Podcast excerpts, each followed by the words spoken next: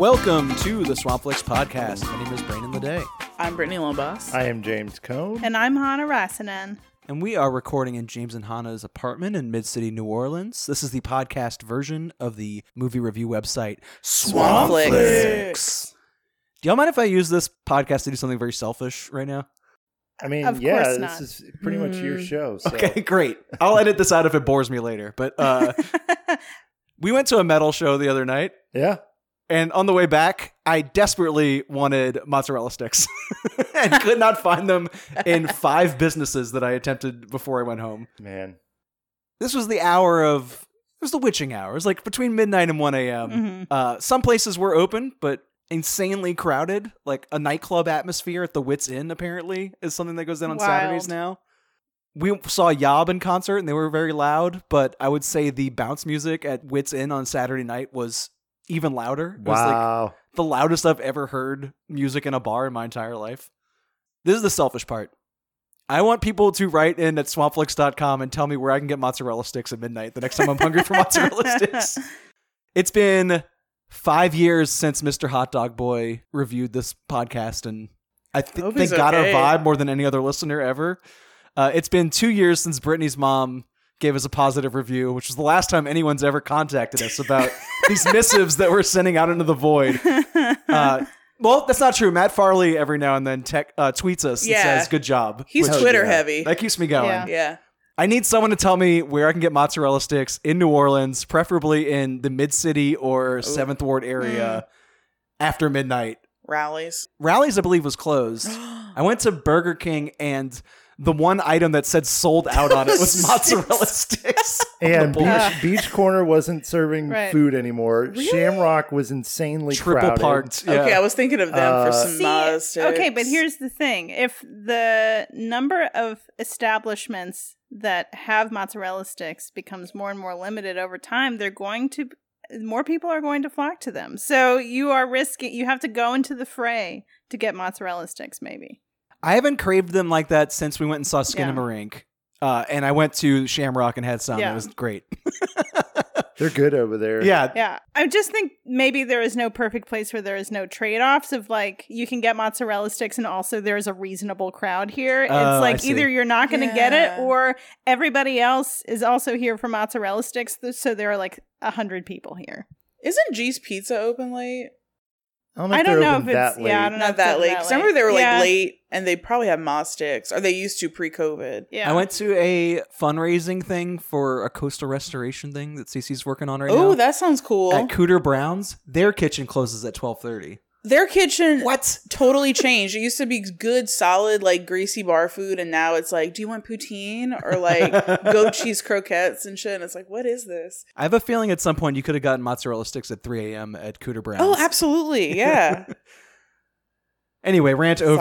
Sorry. Desperate Yeah. pleading to the audience to tell me where to get my fried cheese when I'm craving it once every six months. Yeah, even if you don't engage with us in terms of film, just please tell us where to get mozzarella sticks. Please. It's the least you can do. My family is dying. I will, I will say, I, I went with you on part of the journey, and I was impressed at how seriously you were taking the mozzarella yeah, stick. I went for exactly one leg of the journey, and then I was like, "I'm I'm totally good on. I don't need to try to go to a second place." And then I got home, and then James came home like ten minutes later. I was like, "Oh wow, yeah, It's like, yeah, I wasn't going for the third Right, right. leg of the trip. that was a good call, apparently. Yeah. It went nowhere, that journey. Well, we are a movie podcast, not a mozzarella sticks We're n- podcast. not famous for the mozzarella sticks." yes. Movie and mutts. What have y'all been watching lately? So James and I went to the theater yesterday, and um, we saw a 2023 release. I think it was opening weekend this Mhm. week, and uh, that was Past Lives, directed by Celine Song, starring uh, Greta Lee as Nora, Yu Teo as Haesung, and John Magaro as Arthur. Um, so I, feel like this movie has gotten a lot of buzz and a lot of press. It's a semi autobiographical story about this young girl, Nora, who's that's her Americanized name. She immigrates to Canada at a very young age and leaves behind her childhood sweetheart. Uh, they reconnect 12 years later via Skype. And, you know, they, they meet again through social media and then they like start up a kind of relationship. I mean, it's basically just communication that it falls off as it becomes clear that they're not going to be able to continue it physically. And then 12 years after that, Hae Sung comes to the United States, to New York to see her.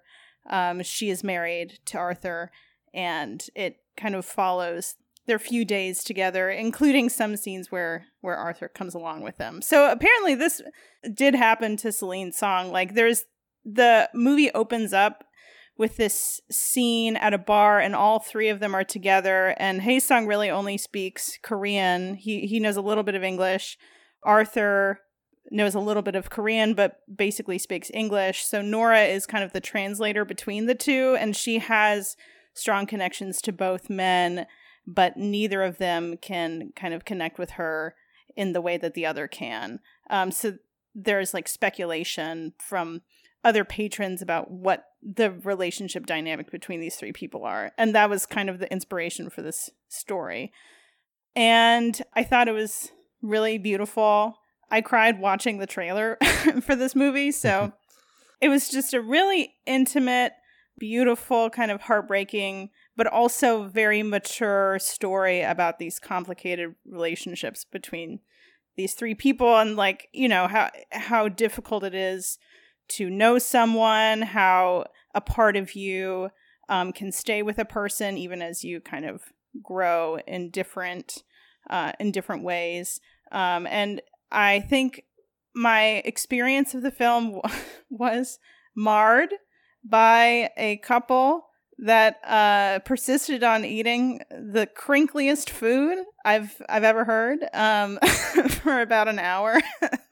I almost walked out of the theater. It was that it was pretty bad. bad. That happened to me. That happens to me regularly at Elmwood specifically. Yeah. Was it like movie snacks or do they bring their own? I th- I couldn't tell what it was. It seemed like it was movie snacks. Like I thought it could have been popcorn. James thinks it was too crinkly to be popcorn. It was some Yeah. kind of like plastic, you know, like candy or something. The whole like yeah. every thirty seconds, you Yeah. could hear this crinkle sound. and The um, last time I went to Elmwood, I saw Sanctuary, and someone did that the entire runtime, start Oh to my end. god. oh wow. Yeah, it's like it's hard because you know, you don't have to see a drama in the theaters, but sometimes you really want the fully immersive emotional experience. yeah, and this is a beautiful movie to look at Yeah. too. Just the sh- like shots of New York at night. Mhm. It's just stunning.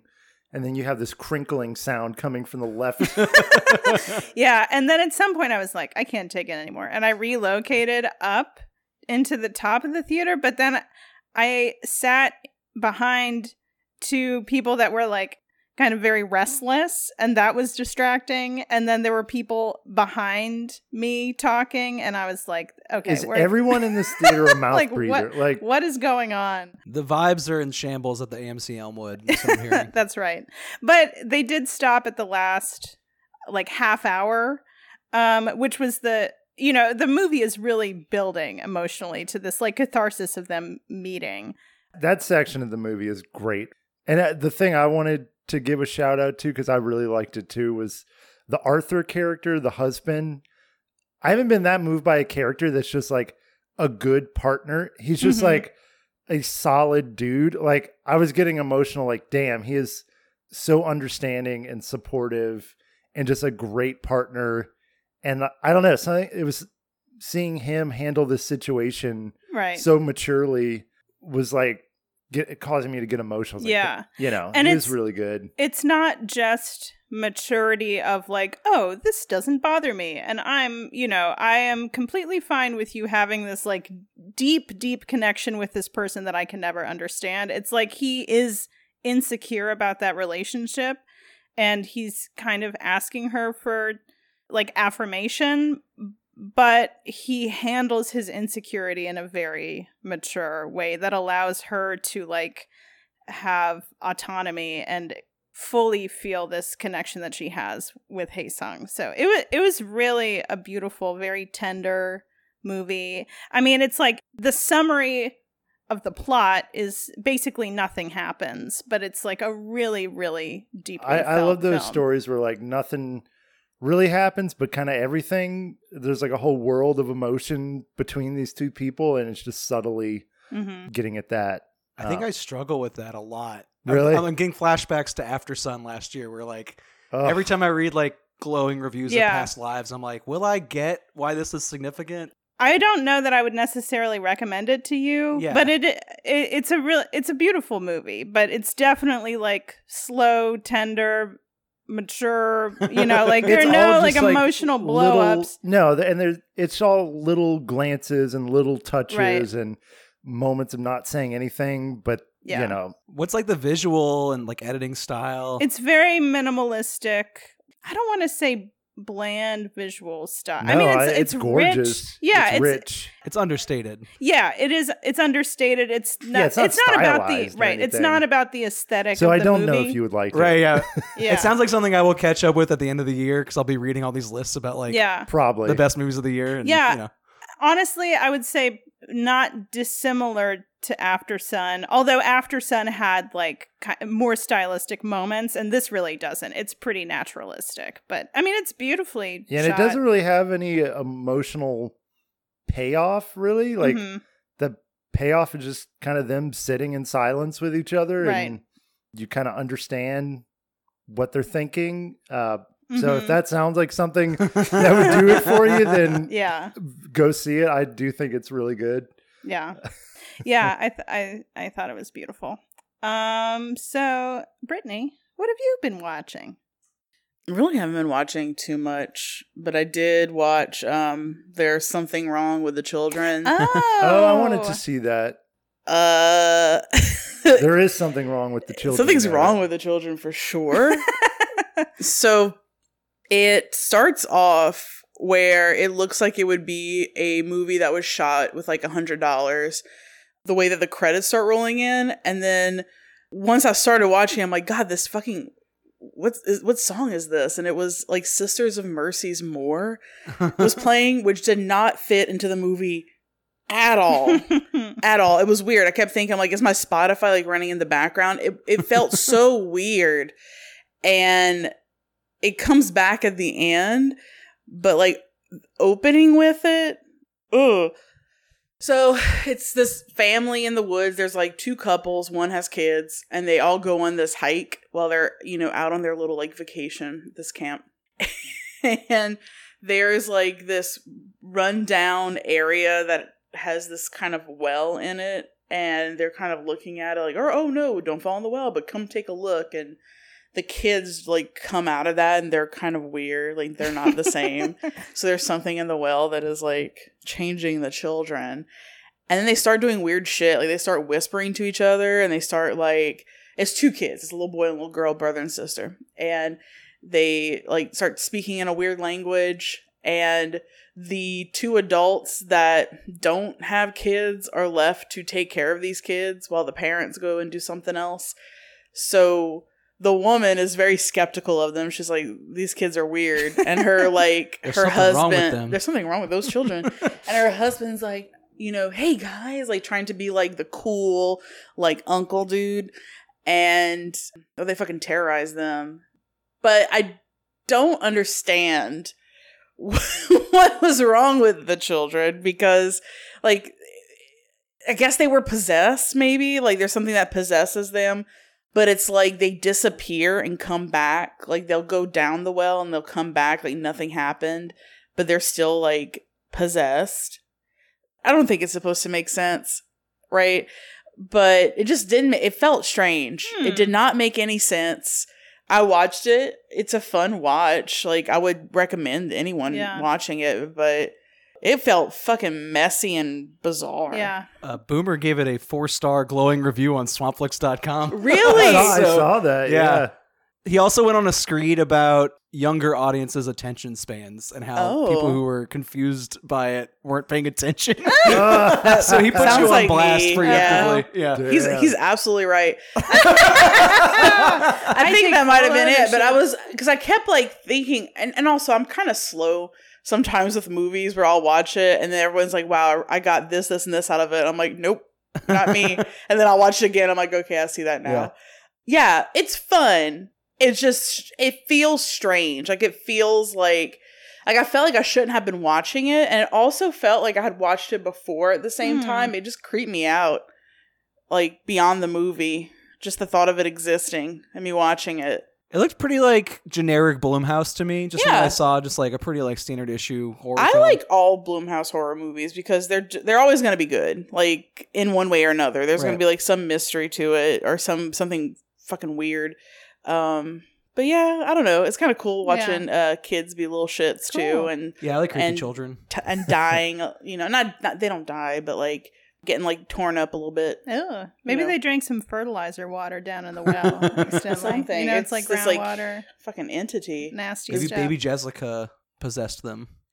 Well, the, yeah, there's a lot of movies about, and we'll talk about one later today. But there's a lot of movies coming out about just like weird babies, weird kids. Mm. Yeah, there's a movie. a I think. Baby Ruby came out. I out. watched Oh, Baby yeah. Ruby too. Oh, you did? Yes. Okay, I'm afraid to watch that because I heard it's just a baby crying for the entire Ooh. movie. It and just Yeah, I don't know about seems that. hard. Yeah.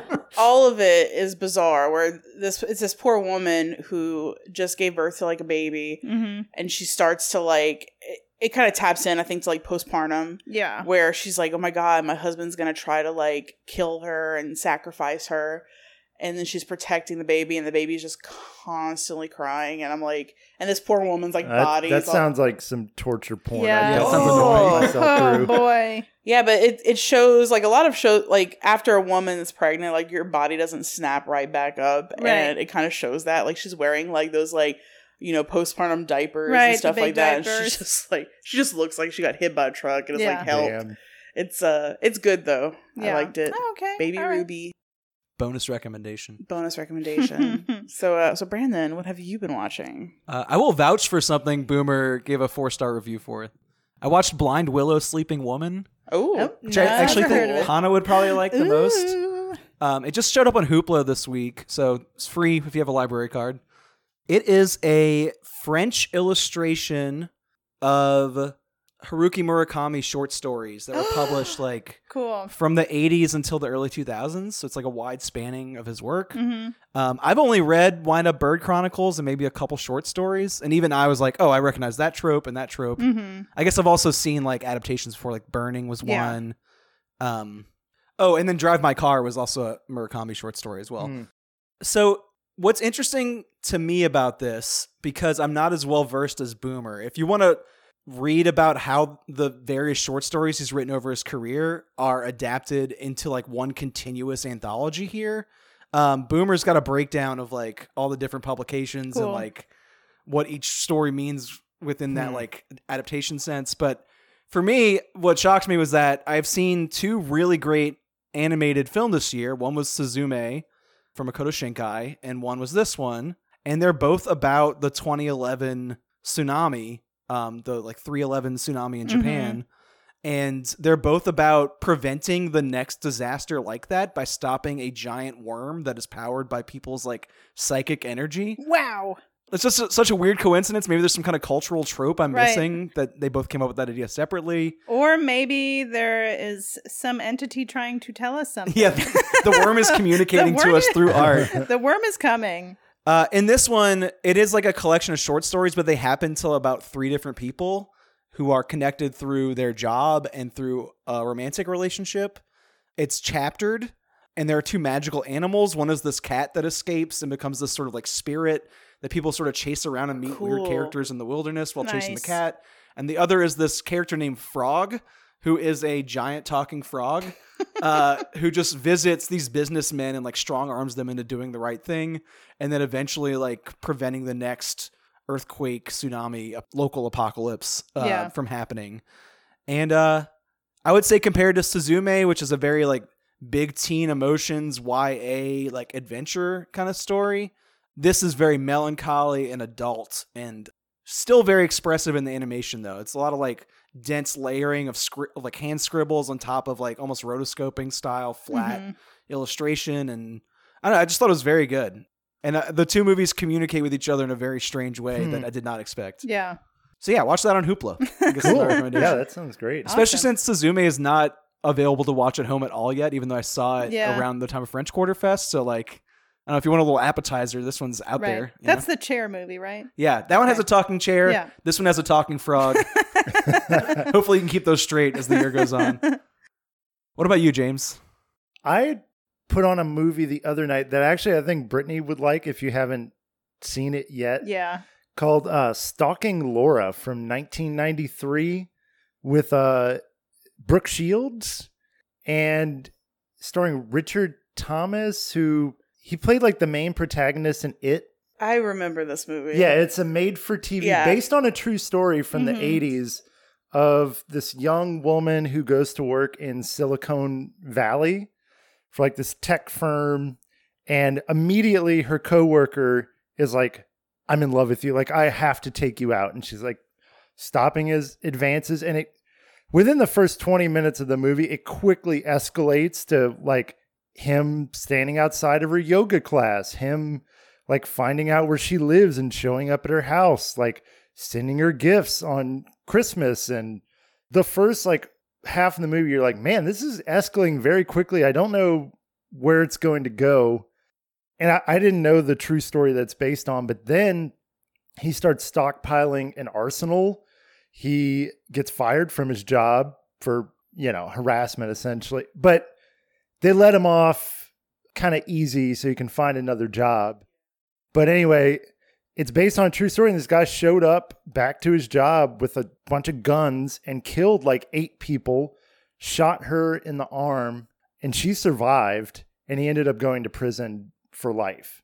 So when I started it, it's kind of getting late at night. And I was like, okay, this is going to be a bad. I was expecting a so bad it's good sort of made Right. for TV thing. And it was actually, first of all, just very well done and truly harrowing and terrifying. Like not in a like a horror movie way. It was just like, yep, this is what creepy stalkers do and apparently everything he does in this movie he did in real life. Yeah. And he stalked her for like 4 years. And her like work did not protect her or Yeah. help her in any way, but she helped push real Laura Yes. like a bunch of laws to help Yeah. protect like women in the workplace. Yeah, they after that California passed a bunch of anti-stalking. Yeah. laws. But it it was just crazy because as it's going on, I'm like, this is actually good and terrifying. And then like the mass shooting scene takes up the last third of the, and you're like, okay, well, this could never be made again. Like, I don't know. Just we've had so many mass shootings, and the way it's sort of done in this movie Mhm.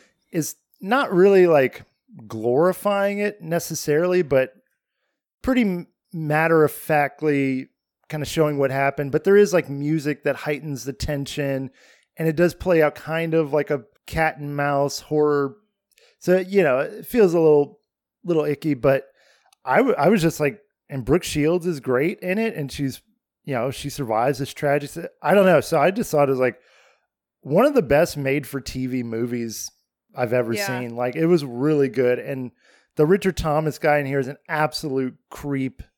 Uh, he plays that character so well, and um, yeah, I don't know if you're into like made for TV movies from the '90s. This is like an actually, this is like actually a good one. yeah. It's like watching how helpless she is. Like it's like what can this woman do? Like even if she would quit her job and like leave, like that dude would find her. Like nobody would give a shit enough to like say, okay, like we'll help you. Just kind of like, eh, it is what it is. And she constantly says like, I, "I'm not going to be a victim." Like she's a badass in this movie.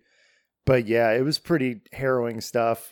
I know Yeah. Hanna had to like research what actually happened because Yeah. she did Ooh. not could not handle the tension. yeah, of- I like hate movies about where people are sabotaging Yeah. other people.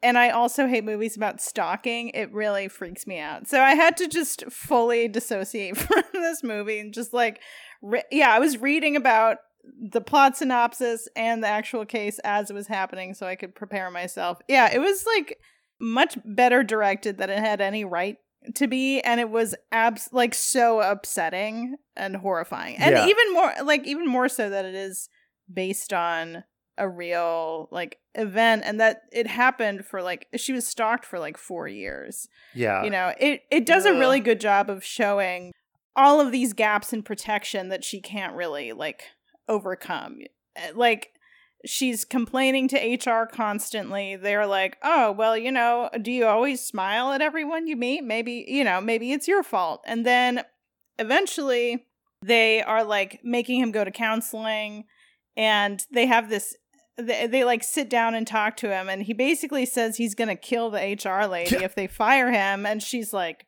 "What?" And then they fire him, but they fire him for like poor work performance. So he gets another job and then he's still showing up at her workplace and her job is like, well, he doesn't work for us anymore, so there's nothing we can do about it.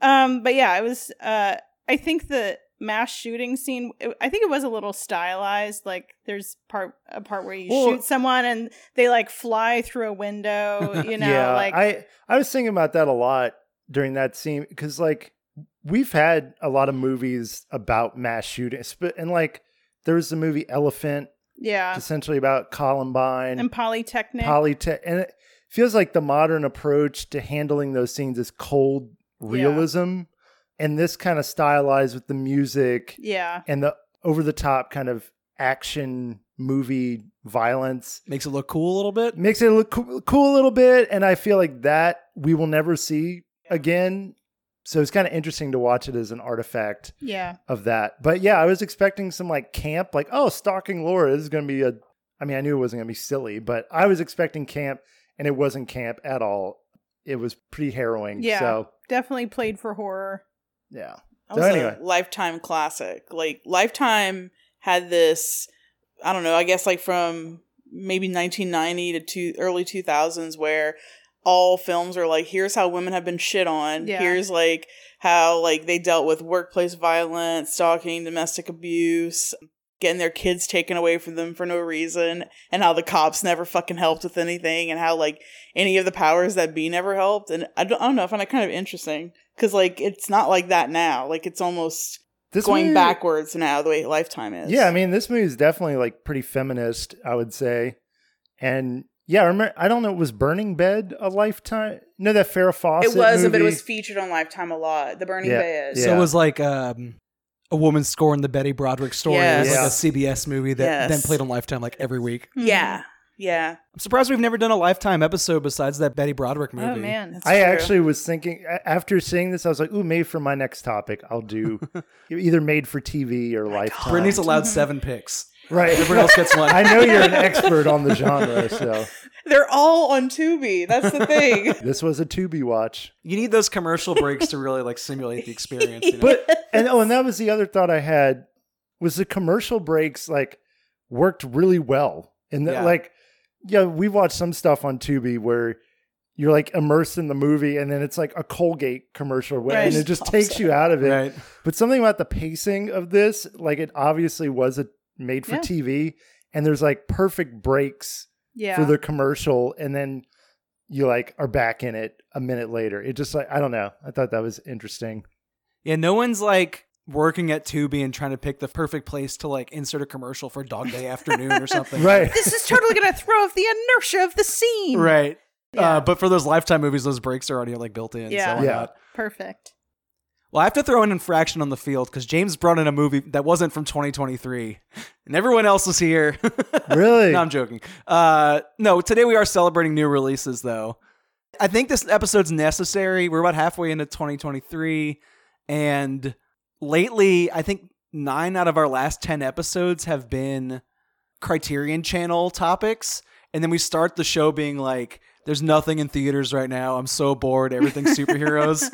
So th- this episode's kind of a corrective. It's like, what are some new movies we're excited to see from this year? Let's like actually seek out stuff we're interested in instead of complaining about The Little Mermaid, even though none of us have seen it, which we did a few weeks back. So yeah, I'm excited to get into some new stuff and not just hoity-toity Criterion Channel art, which I have been enjoying discussing. But you know, you got to shake it up every now and then. Yep. That's right. And all that's coming up to you right, now. What do you know? Television, TV, major network. I've been waiting for so long. You know, they thought I was crazy. A television special. But I think they're crazy. Give me pity. But I swear, for you, this special won't end until I'm flat out bashed in, croaking and backstroking, depleted and mistreated, begging each and every one of you to set me free! I'm going to start by talking about a different movie than the one I picked, very briefly. But uh, I went to Overlook earlier this year. We did a whole episode on it. And I saw this movie called Late Night with the Devil, that is a feature length episode of a Johnny Carson style talk show.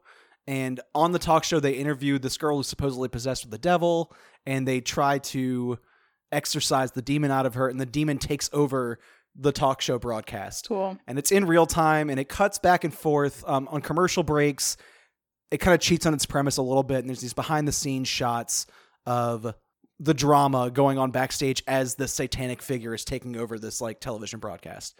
And it's like a spoof of you know vintage tv and then the advertising for the movie i did pick which was give me pity from amanda kramer who's a director i really like looked pretty similar. Uh, it's a one woman show from the disco era. So instead of, you know, a Johnny Carson type thing, it's more like, you know, the Sonny and Cher variety show or Donna Summer had a one woman TV special or like different pop stars would just like have a Saturday night block of time, two hours, vaudeville style comedy where there's like skits, poems, dance numbers, and like a big hurrah at the end where everything comes back and like shares the stage. So this is a feature length spoof of one of those, and there's a lot of like tape warp, demonic intrusion on the proceedings. Like there's like a, a horror conceit on top of the spoof. This is not as straightforward as Late Night with the Devil, though. Like I feel like the marketing is, promises that you know the main character is named Sissy St. Clair. Uh, she's played by Sophie von Haselberg, who, uh, if, while you're looking at her, you're like, wow, that looks a lot like Bette Midler. and then uh, I found out after the movie was over that she's Bette Midler's daughter. Oh my gosh. Oh, I was like, cool. okay. I thought it was like a stylistic reference because Bette Midler has like her stand up type concerts She's are basically one like woman that. specials. Yeah. she's. I've been having Bette Midler as a theme for an episode in my back pocket Oh, for great. a while. So I love watch her. out. Also, I remember from listening to a lot of Bette Midler records where she does these like one woman type shows that she always does Sophie Yeah. Tucker bits, and she likes saying Sophie a lot in those bits. She goes Soph, and uh, I don't know. Her her daughter's name is Sophie. Apparently, I wonder if she Oh. had like. It'd be interesting to see if like she had any input from her mom on some of this. It would be- you know, it seems period accurate to when Bette Midler was super famous. Like I want to say this is like very late seventies or very early eighties. They might have even given a year, but I can't remember if I took a note of that or not. So Sissy St. Clair is a narcissist because she is a famous person in Hollywood, and throughout her special, where she's doing these like actual disco songs that you kind of remember hearing on AM radio, but like the lyrics are changed. So like the big song that she keeps doing is "Making It." Which is a disco hit, but all the lyrics David are just Naughton. slightly off. So it- Yeah. it feels familiar but unfamiliar at the same time. Um, as she's doing these shticky vaudevillian bits, she keeps seeing this masked demonic figure out of the corner of her eye, and every time he shows up, there's this like tape warp psychedelic Mm-hmm. wash that goes over the disco ball kind of glamour of, of the soundstage where all this is set. And as the movie goes along, it becomes apparent that it's not a slasher in the way that you would think based on that setup. It just becomes something much stranger and I think more personal to what Amanda Kramer does as a director. Earlier films include Lady World, which is about a house full of young 20 something women who, during some kind of natural disaster like an earthquake, get trapped in this house, uh, Skinamarink style, and like don't leave it for like weeks at a time and all turn on each other in this like Lord of the Flies kind of like savage fight for power and control. It's about competition among young women specifically. Um, and then also last year, Han and I both really enjoyed Please Baby Please, uh, which was kind of a high style philosophical examination of masculinity and what the performance of that is, and like basically the um, power of masculinity as an aesthetic. And this one, I think, returns to the themes of Lady World a little bit in that it is very psychological and about Sissy St. Clair's mind. And the more she talks about herself and the talks about fame and how envious she is of other women, it becomes apparent that the demon in the room is not the killer with a knife that's like staring at her. It's like her own damaged Los Angeles brain, which wants to become famous no matter what, is jealous of all other women, is jealous of God himself because Jesus Yeah. Christ is the most famous person who ever lived. And she wants to be that level of famous. Like it's never enough. And uh, I think maybe even like three quarters through it, even kind of drops the slasher conceit and just becomes about like how fucked up her brain is because of how she was raised. Uh, and a lot of the thematic stuff that keeps coming up are these like sort of feminine rituals and these like feminine rites of passage. Like her learning how to put on makeup, her learning how to pick out a pretty dress for herself, and how envious she is of other women who seem to like come by that more naturally and how envious she is of women who are more famous than her and wants to but basically wants to like be the top banana in, in Los Angeles. and it's a deeply strange movie. It's really beautiful. It's a little loose and slow at times because it's mimicking what an actual minute to minute television broadcast would be like, including some really hack jokes about like validated parking and like just like punchlines that don't land on purpose. But there's always some weird twist at the end of every skit that curdles and becomes uncomfortable and I think almost becomes like a diary of like the worst thoughts that I'm guessing both Amanda Kramer and her main collaborator, which is uh, Sophie von Haselberg, you know, created in this one character who commands all the attention because she couldn't stand for anyone else to take any of the uh, spotlight away from her. I've seen a lot of divisive stuff about every Amanda Kramer movie, um, and we didn't really talk about this movie when it ended, so I don't know where everyone is on this, but I, I really enjoyed it. I mean, I, I guess my like the summary that I had was like a, a disco special that is just like totally that was like left out in the sun and like rotting and melting. And I thought like I really I was just getting so much like flop sweat from her, which I really enjoyed like her utter desperation to like maintain beauty and order throughout and it's just like the, the threat to all of that is this kind of like her own internal like desperation and it's just like eating away at all of like the beauty throughout the film. Like th- there are a lot of those feminine rituals and they're all kind of made grotesque or like become violent. Like there's you know that the scene where she's shaving her legs and she her, the razor slips and she's bleeding and then like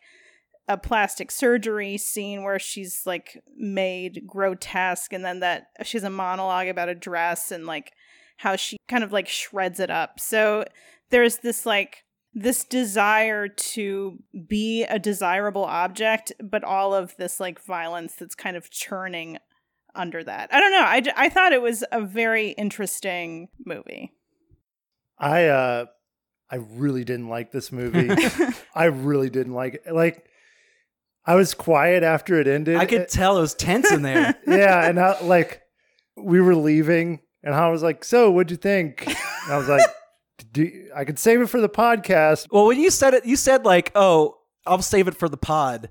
But usually when we say that, it's like we're really excited and don't want to like over talk something. Oh. You left kind of tense and you said save it for the pod, and it felt like you have explaining to do later. Like I want you to report on my desk. right yeah No, I, I I was thinking about. it, I was like, "Man, that was like probably one of the worst movies I've seen this year." I and completely disagree, but no, I well, and I know you- this is like catnip to me. But yeah, um i guess my issue with it you know i get the like adult swim kind of vibe of Yeah. it was a big thing i kept thinking of and like i like surrealism and i like the nightmarish shadow over the proceedings.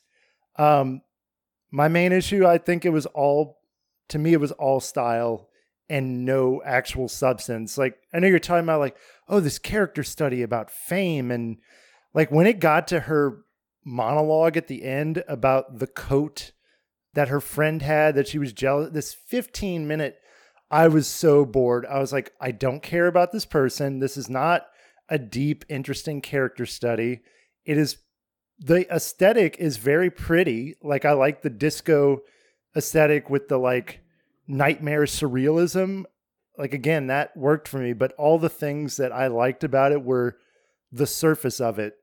When it came down to the actual watching of it and engaging with it, like it was the longest hour and 20 minute movie. Like it felt longer than some three hour movies.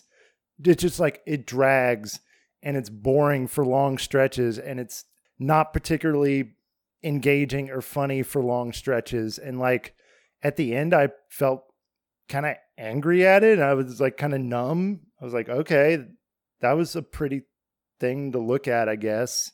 Yeah, I just like did not engage with it on any level outside of the visual style. And I think the visual style, kind of what I was saying about the other movie and how like that is a single conceit film and like this is what a horror movie breaking out in the middle of a television broadcast would look like. I feel like this only entertains that for maybe the first 15 or 20 minutes. And like there are a lot of movies like this lately. Uh, there's the WNUF Halloween special. There's that movie Great Choice, which is a short about a Red Lobster commercial that turns into a horror thing in the middle of it. Ah, And Tim and Eric is a great, you know, comparison point. I like I do like this stuff. But I feel like all that stuff stops at the conceit. It's like this is us recreating this vintage television broadcast style and pointing out how awkward it is and like how there are these like kind of weird moments that should be edited out, but kind of just like linger a beat too long and how funny and ironic that is. But I feel like this is the one that pushes past that first layer of irony and artifice and actually becomes almost like a diary confessional of like intrusive thoughts. And it's like these are the worst things I think about my career and my art and how desperate I am for other people to like tell me how great I am. So I, I, found it very ugly and like self-hating in a way that felt very personal. I didn't pick up on any of that, but I enjoyed it. okay. Like I like the style of it because I'm like a big goober for like one woman shows and those like, Mhm. you know, big productions from like the 70s and 80s. Like I've watched like Cher specials like so much where Yeah. I'm like, "Ooh, what she's going to wear next? What song's coming on next? What she's going to do with her hair?" like all the different styles and things. I was just looking at it like, "Oh, it's like I'm watching a show." But I didn't pick up on like anything beneath it um but that also could be my personal problem I mean, that stuff's all there. Like but i the, had a fun time the costume changes and the set design Yeah, and like I her love hair, that. that's like a lot of the art of the film is that visual panache. I you mean, know? essentially, I agree Oh, with. man. I think I agree with Britnee. Like, I liked the look of it, but just like Britnee was saying, like she didn't all this like undercurrent stuff that y'all seem to have gotten a lot out of it. Like, I got what it was trying to do there, and I it did nothing for me. So I feel like we're running the full spectrum of this movie. Like I got what it was trying to do, and I thought it was like very bland and uninteresting, and especially at the when it goes full surreal nightmare, I really enjoyed it. And then we get that fucking monologue. the monologue is, so much better than the Ah, surreal nightmare stuff. Like I feel like oh that tape God. warp kind of like psychedelia it's been done so many times especially since Tim and Eric has been on the air. It's been done to death. And like that's the foot in the door to sell the movie as a trailer. And like it, I think it's so smart that it drops that and goes a step further and becomes something like uglier about itself. But I just because it she never felt like a real person. I wasn't like engaged with her character, so now I have to sit and listen to her tell a story about a coat that she it's liked. a pretty dress thank a you. pretty dress, whatever, for, Right. for twenty minutes, and it's a I- great monologue it's not. And I'm sitting there, I'm like, whoa, this is like the worst thing this kind of movie could be. It's doing right now, and it's boring. It was just boring me to tears, and I was so happy when it was over. It's like, oh, thank God, we can go home now. I mean, I think she doesn't exactly feel like a real person because she is the manifestation of like complete like narcissism and also like self awareness and terror. Like she is she's like this little distillation of all of the desires to be seen and like affirmed and also like the terror of being perceived and that monologue is like i don't think you're supposed to feel i don't think you're necessarily supposed to feel sympathy for her like No. i think that she is like rooting up this ugliness and feelings of neglect and possessiveness over beauty. And it's like she has this friend that is willing to share with her and like she can't see community in that. It's like she wants to become her friend that has all of these beautiful things. And then once she can't have that, like you know, she she takes the pretty dress and then she has to give it back to her friend and she just like destroys it. Like I think it's supposed to be like she is the manifestation of all of this ugliness and selfishness. And I thought that that it was like a very interesting aesthetic vehicle for those feelings of like excess and anxiety. It's not about this one specific character necessarily, even though it's a character study.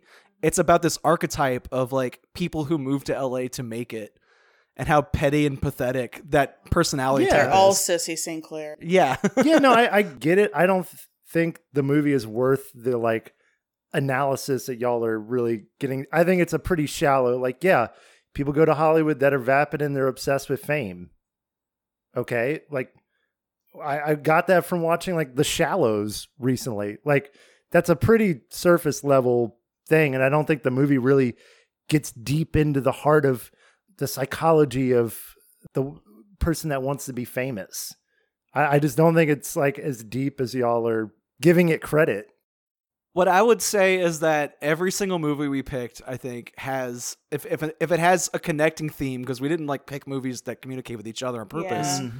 But there is a fear of mediocrity and a fear of being forgotten Mm. and not Oh. making a mark on the world Whoa, Brandon. And like abandoning basically yourself to make a big move so that people like remember you after you're dead or if not for selfish reasons maybe to like make an impact on the world after you're dead Holy shit. and this is like the ugliest most pathetic version of that Yeah. but it's really it's done not in cute LeMay.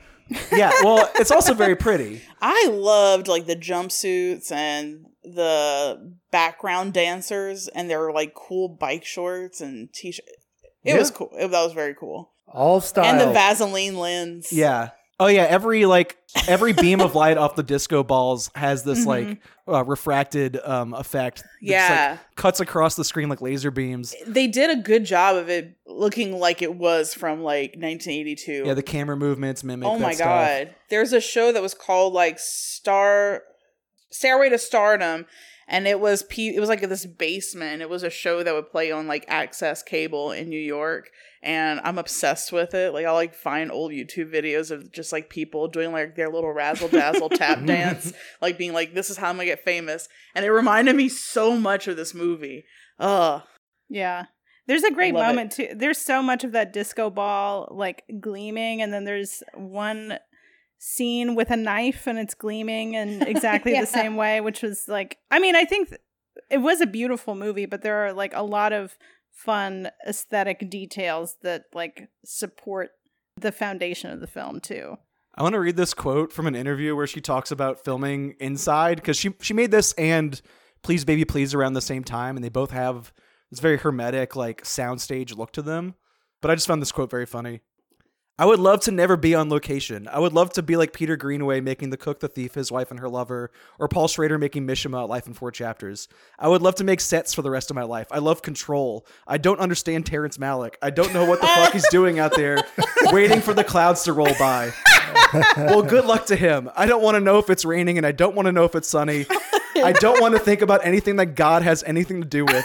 I want to be God in that moment and say the lights go on and the lights go off. Wow. That's a great quote. Wow. I feel that in the character Yeah, too. Like, totally. It's this like narcissistic artist impulse that I at least feel that the director is reflecting something about herself in this creation.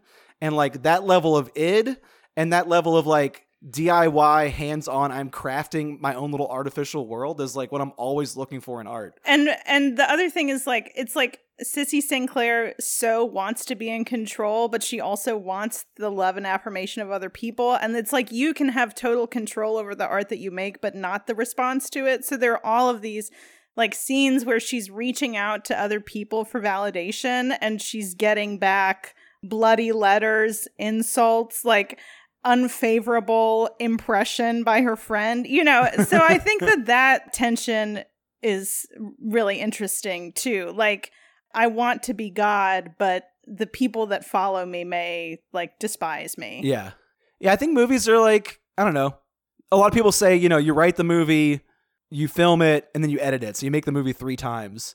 And like, I don't know, marketing and audience reception is like the fourth time that gets made. Like, yeah. because there's a whole like setup of expectation and how people react to it that changes the work again. Yeah. So yeah, I, I could see making personal art like this where it's just a few people with like no money and then it going out in the world and like, I don't know, not getting I don't think she's getting as loud of a response as she deserves. to be honest, like Yeah. uh, her work is very good. There are people who are interested in her, but I don't hear her name bandied about as like one of the directors that's like exciting to watch right now. And it, to me, it's her and Bertrand Mandico who did The Wild Boys and um, the Kate Bush movie uh, After Blue. Like those are the two directors I'm like most excited to see what they're working on right now. But it's because they're making these little like highly artificial, highly ironic, but sensual psychedelic works. I'm very excited about seeing more work from her. James is not. Not really, but I, I definitely get the sense like if you like her other stuff, you're just Yeah. a sucker for it, and you're gonna like what she puts out. And I just like, I don't think it's for me.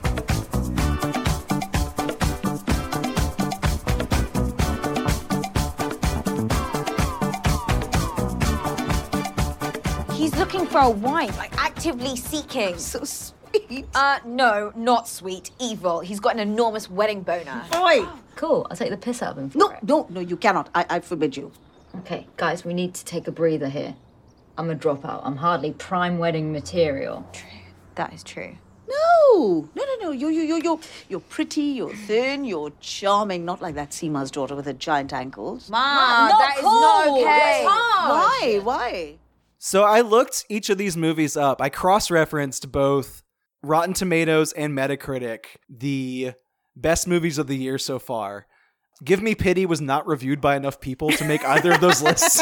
Like it wasn't even like Uh, way down or anything. It was just like not there. Yeah. But the other three are in the top 50 of the year so far, especially for Rotten Tomatoes. Uh, they're a little higher up. So we're going to go with those numbers because it makes us sound smarter.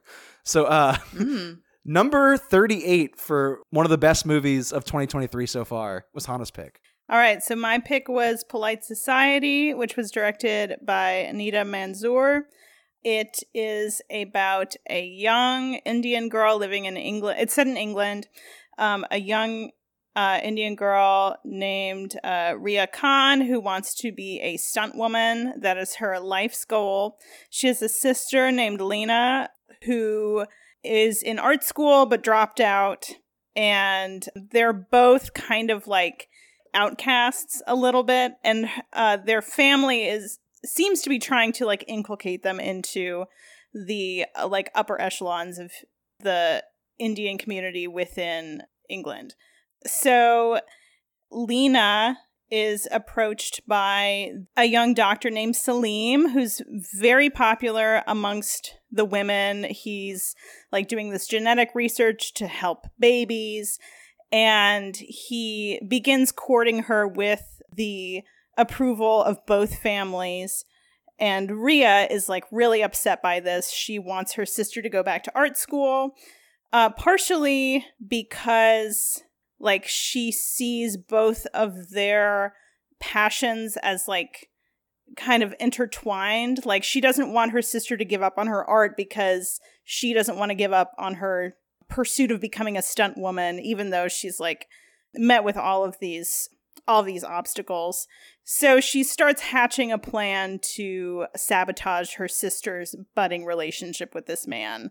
Um, she has two friends who are really just a pleasure in this movie. Her her two little like freaky friends are so fun. So they go from like trying to negotiate lena going back to art school and like leaving this guy to like trying to dig up dirt on this guy to like planting evidence of infidelity. She like fills these condoms up to the brim with moisturizer and Way like too much fake cum in so condoms. yeah, they're like five just filled to the brim with moisturizer and then she's like placing them very carefully around his room. So everybody else is like really frustrated with her. She has this like wild imagination and it's not clear whether she is really doing the right thing for her sister or if she's just kind of trying to sabotage her sister finding this other path into polite society in, in like a framework that she doesn't agree with. This really reminded me of like Scott Pilgrim, Everything Everywhere All at Once. It was like I thought this movie was pretty good. I thought it was fine. Yeah. I don't know if it was for me necessarily. Like I feel like if I was a teenage girl, I would be like, "Hell yeah, these girls are like kicking ass." You know, they're a couple of like fun fight scenes, a very like beautifully choreographed dance scene. But I would say that those other films kind of reach absurdity and like an emotional tenor that this one doesn't get to. It's fun, but I kind of wanted more depth of emotion or like more of that fight choreography. Like there are some there's some pretty brutal fights like especially between the two sisters where like Lena's bashing Ria's head into a mirror and like there's some real blood and gore happening, but I don't know. I guess it just didn't transcend to the next level for me. Yeah, if there's like two emotional cores, it's like the thing I mentioned earlier, which is like fear of mediocrity. They're both Yeah. artists in their own way. One's a martial artist and one's like a painter. Um, and they're both like afraid that they're not good enough to make it. Yeah. And then the bigger one is just their sisters who love each other very much. And like it seems like they're going to grow apart because one's getting married. Yeah. And the younger one's desperate to stop that from happening. Yeah. And I thought the sister stuff was very cute. Like Yeah. them doing bits and being goofy at the start was like the best moments of the movie for me. Yeah. And then them getting back to together at the end felt very like good. Like it was very, very satisfying to see them reunited. I loved the whole wedding scene. Yeah. Yeah. Like that was so good. Um, especially like that cool like Bollywood dance number. Mm-hmm. Was kind of hoping for more of that too because it was so fucking amazing. that sequence is just lush too because the costuming gets really beautiful. It's Yeah. so so Yeah. nice. Yeah, her Yeah. she has this like emerald green dress and like really beautiful like jewelry, and yeah, she, it's visually like very fun.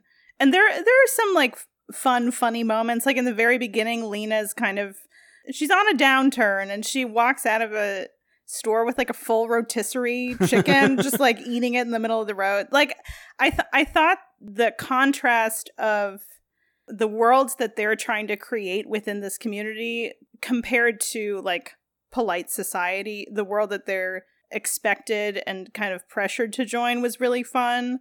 And I felt that the most in the beginning, and then I kind of lost that as it went on.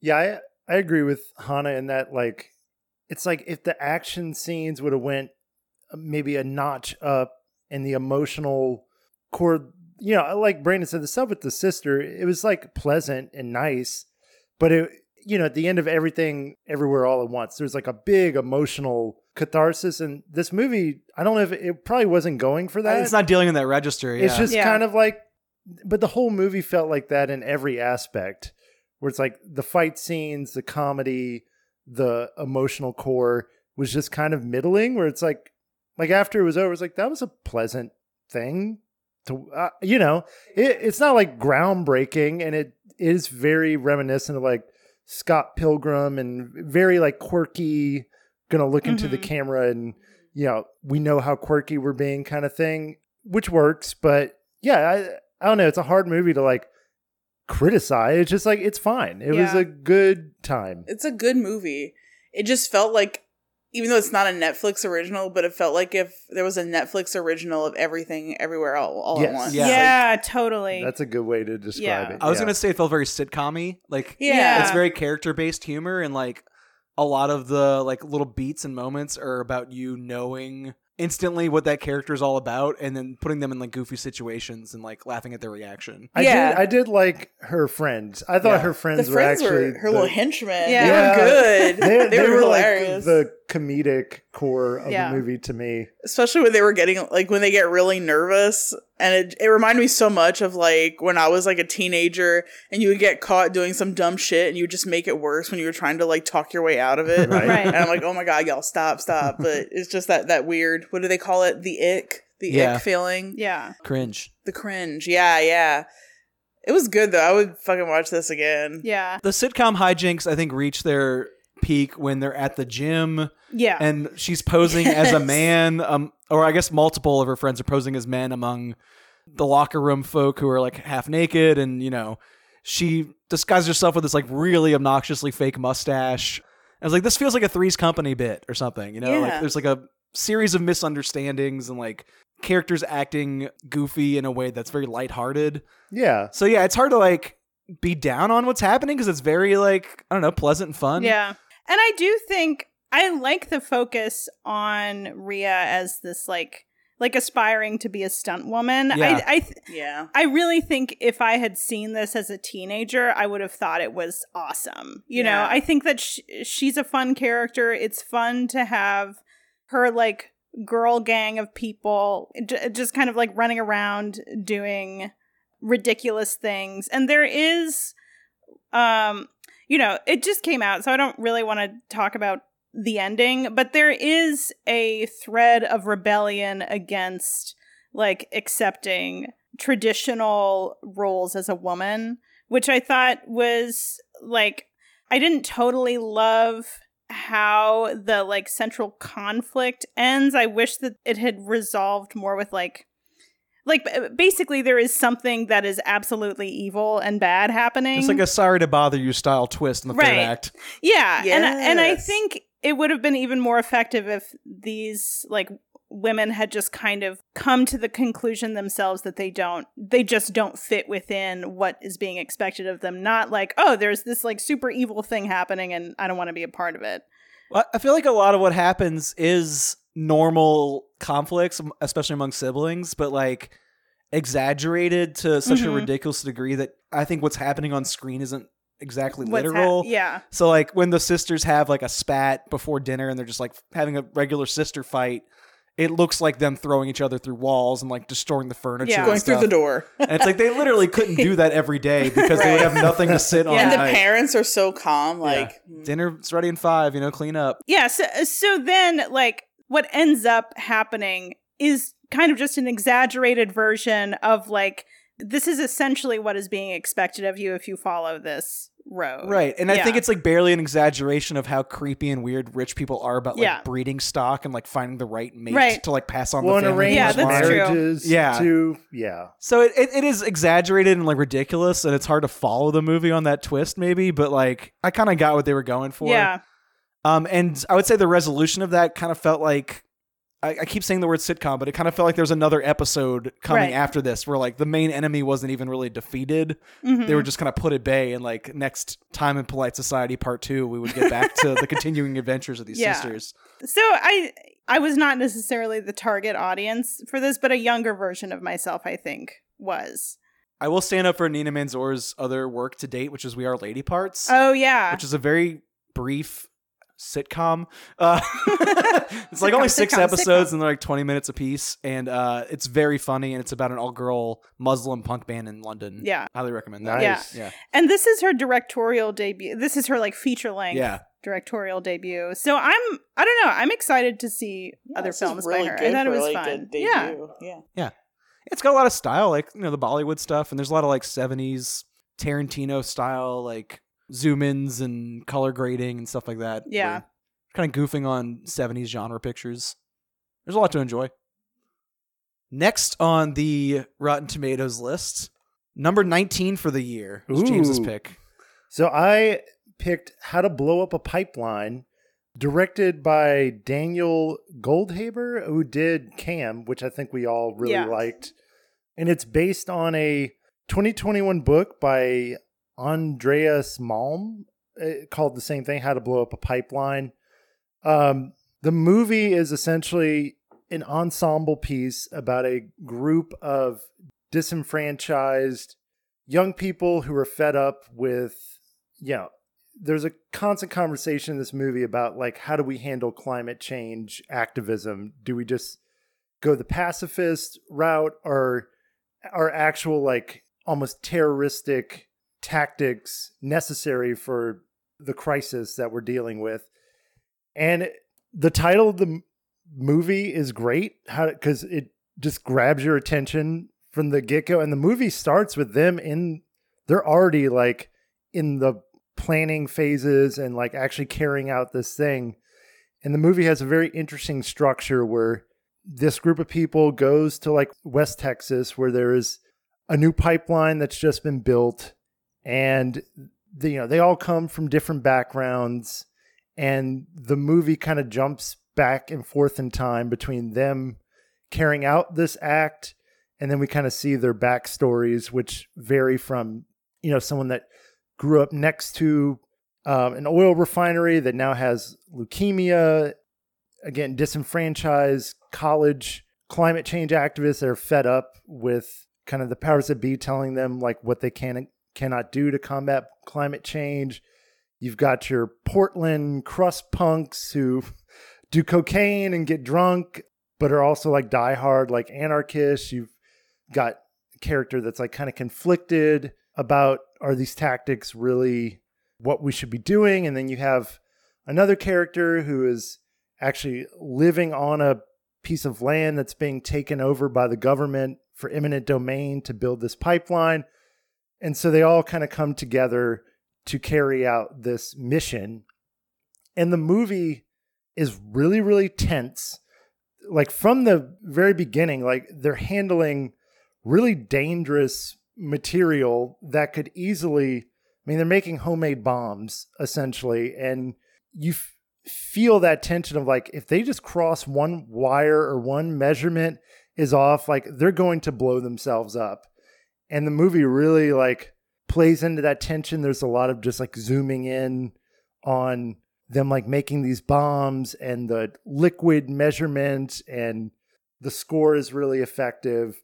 So there's that tension which is kind of like a a man escaped. I don't know if anyone saw that but that and also another obvious example would be like sorcerer Which I heard an interview with the people who made this, they had not watched that as like material for the movie. Really? which is wild Because Yeah. Sorcerer also has that same. I haven't seen it in a while.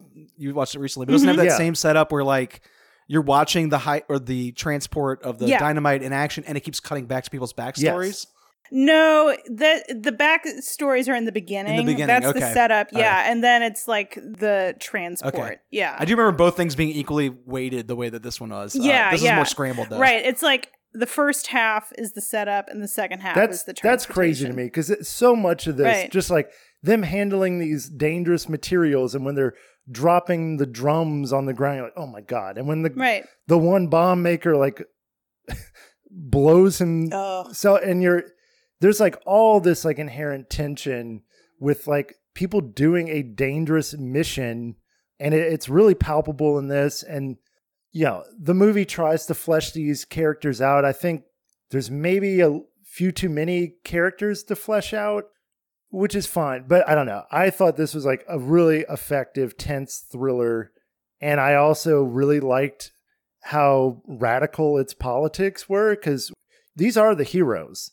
The terrorists in this movie eco terrorists are the heroes And it's trying to inspire you to feel motivated by their Right. actions. to blow some shit Go make up a difference in the world. which is so fucking i that to me like i don't know a movie that was shown at so many festivals and gotten so much mm. praise it has like this radical of a politic like is pretty inspiring to me and and outside of that like again the core like thriller aspects of it were really effective like are they going to get away with this It's um, nerve wracking. yeah, it's really nerve wracking. And I think it, where it maybe falls a little short is like the development of its characters, but I think it's just because it has a short runtime and it's got a lot of people to try to flesh out. It almost made it like the characters weren't the focus. It was the blowing up of the pipeline Right. and the process. Like we were just like I cared about what everybody why everybody did want to blow up the pipeline, but I think it like pushed my focus more on like how they're gonna do it Mhm. versus like the big why of why they're doing it. Yeah. Yeah. And I felt like each character was really serving a purpose of like, these are all of the ways that this pipeline has impacted the people throughout the Yeah. United States. It's like, you know, like climate change overall. One girl's like mother died during a heat wave. And then like pollution because of like living near a refinery, like people taking land that belongs to you. There's also like an indigenous boy who's like living in North Dakota and you know it's, it's like Yeah. all of the impacts that this has and like the collective that that creates and like each person has a different motivation for being there and even within like the goal of blowing up the pipeline they like feel more or less strongly about it like they have different ideas about what change this is going to affect. Like one person is like i don't want to build something new out of this. I just want to destroy this you know? So it was i think it was less about each individual person and more of like how do collectives form from all and how like how wide is the impact of like pipelines and environmental crises I think the movie knows too that you're going to be more interested in the bombs than the people. Right. So like every Yes. time something explodes, it cuts back to the backstory at the second of explosion. That's So, such like- an effective Yeah. tool. So like you're watching these people's lives and like their reasoning for, you know, joining in this mission, but the entire time you're like I want to get back to see what happened after that bomb went off. Right. So you're still on the edge of your seat watching these like characters go about their Mhm. like daily lives in that Yeah. cutting style. And it, and you know, to the film's credit, it is a very political film. I mean, it's like a call to action for like extreme times, call for extreme measures. And again, I, I really respect that about it, but I really, really like that it's a tense thriller too. yeah It's just like a really effective thriller with like some radical politics. And for me, that just like checks my boxes. I think my struggle with it a little bit is like they want a wide audience to be radicalized by those politics.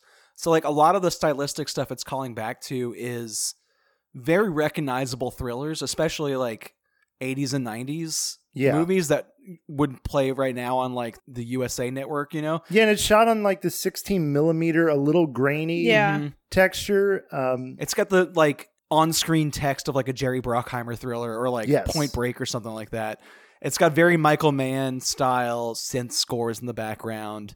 I think it's calling back to an era when studios made like real world thrillers about heists and things like that that don't really get made as much anymore. I mean, our modern version of that is Fast and Furious, and that's really Or, gone like, off the fucking Ocean's rails. Eleven Or or, Ocean's something. Yeah, 11, it's yeah. been That's a what I while since one of those thinking came out, though. You know. Yeah. And I think my problem is like the stuff I look for in movies is just not part of that world. Like you mentioned Cam earlier, and like that movie is the like give me pity style of filmmaking. It's all very insular and these like this one woman's bedroom over the internet, and you're looking at these like very artificial spaces.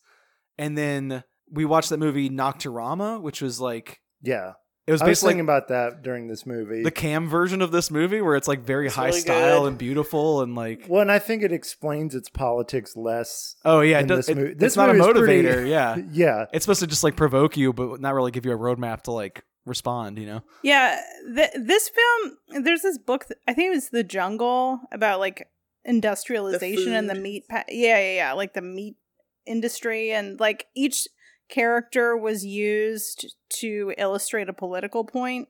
And I think like this reminded me a lot of that. It, Oh, it felt more like a political manifesto than it did like a narrative feature. Well, and like the you know the crust punk trust fund kid, like that's such a trope that that guy didn't feel like a real person. He's just like a stand-in Right. for a political ideology. But it's kind of cool that they like made like a dad movie with like anti-dad politics. You know, like Yeah, it's like politics that your dad will reluctantly agree to if he gets sucked into the heist uh, aspect of Yeah. it. You know? no, and it and it reminded me like I used to live with this couple who were anarchists, and we had a lot of late night discussions about this exact stuff, like what tactics are appropriate to use. Like, is it okay to like destroy property or? And it, it just reminded me of that. It's like a polemic, like a, just an open Right. discussion. Yeah, it felt like being in like a political science class. If anything would be destroyed, I guess that would be the way to do it because you're so far away from like homes and like where people live and stuff like that. Yeah. But I'm Well, like, the- oh my god, what if there was like, what if someone blew up a pipeline like around here? Because we're surrounded by like chemical refineries, like Yeah. the city Yeah. of New Orleans. I'm like, holy shit, that probably like Well, that's part of the kill a politics. bunch Is of like, people. how do we do enough property damage that these oil companies will respond, or the market will respond and think that it's Oh. not an industry worth investing in if it's that volatile. yeah. Yeah, But also not harm other people in the I know. process. and they make They're an effort in the movie it. like they have the two guys that show up you know and they're like, no, we can't. We're not murderers. Like Right. destroying property, and I think that's where most like even radical leftists would draw the line of like, we're not gonna assassinate Yeah. people, like, but blowing some pipelines up or sinking someone's yacht, you know, yeah. yeah, Right. And oh it- man. even if each person is basically like an avatar for a political like stance i do think that the movie really illustrated the like anger and frustration that Yeah. young people are feeling with the state of the Yeah. world and like feeling like there is no way to move forward within the system. Yeah. like there is that scene in the beginning of this woman whose mother dies and she's at this like divest meeting at her college campus and he's like like the leader of the group is like yeah you know we just it's a huge system and this is going to go a long way towards like pulling resources out and she's like this is We'll this is meaningless. right exactly. It's it's like when what was her name, Greta Thunberg, the Right. Like people were like, why is she so angry? Like that, the right attacked her. Like she's so angry. Like just lighten up. Poor and, thing. They were so mean to her. and it's like she's angry because the world you have left her is going to be uninhabitable. Like so, this film, yeah, it's palpable the way these people feel. Like baby boomers or whatever. Like y'all can retire and pass on, but we got to live in this Yeah. world.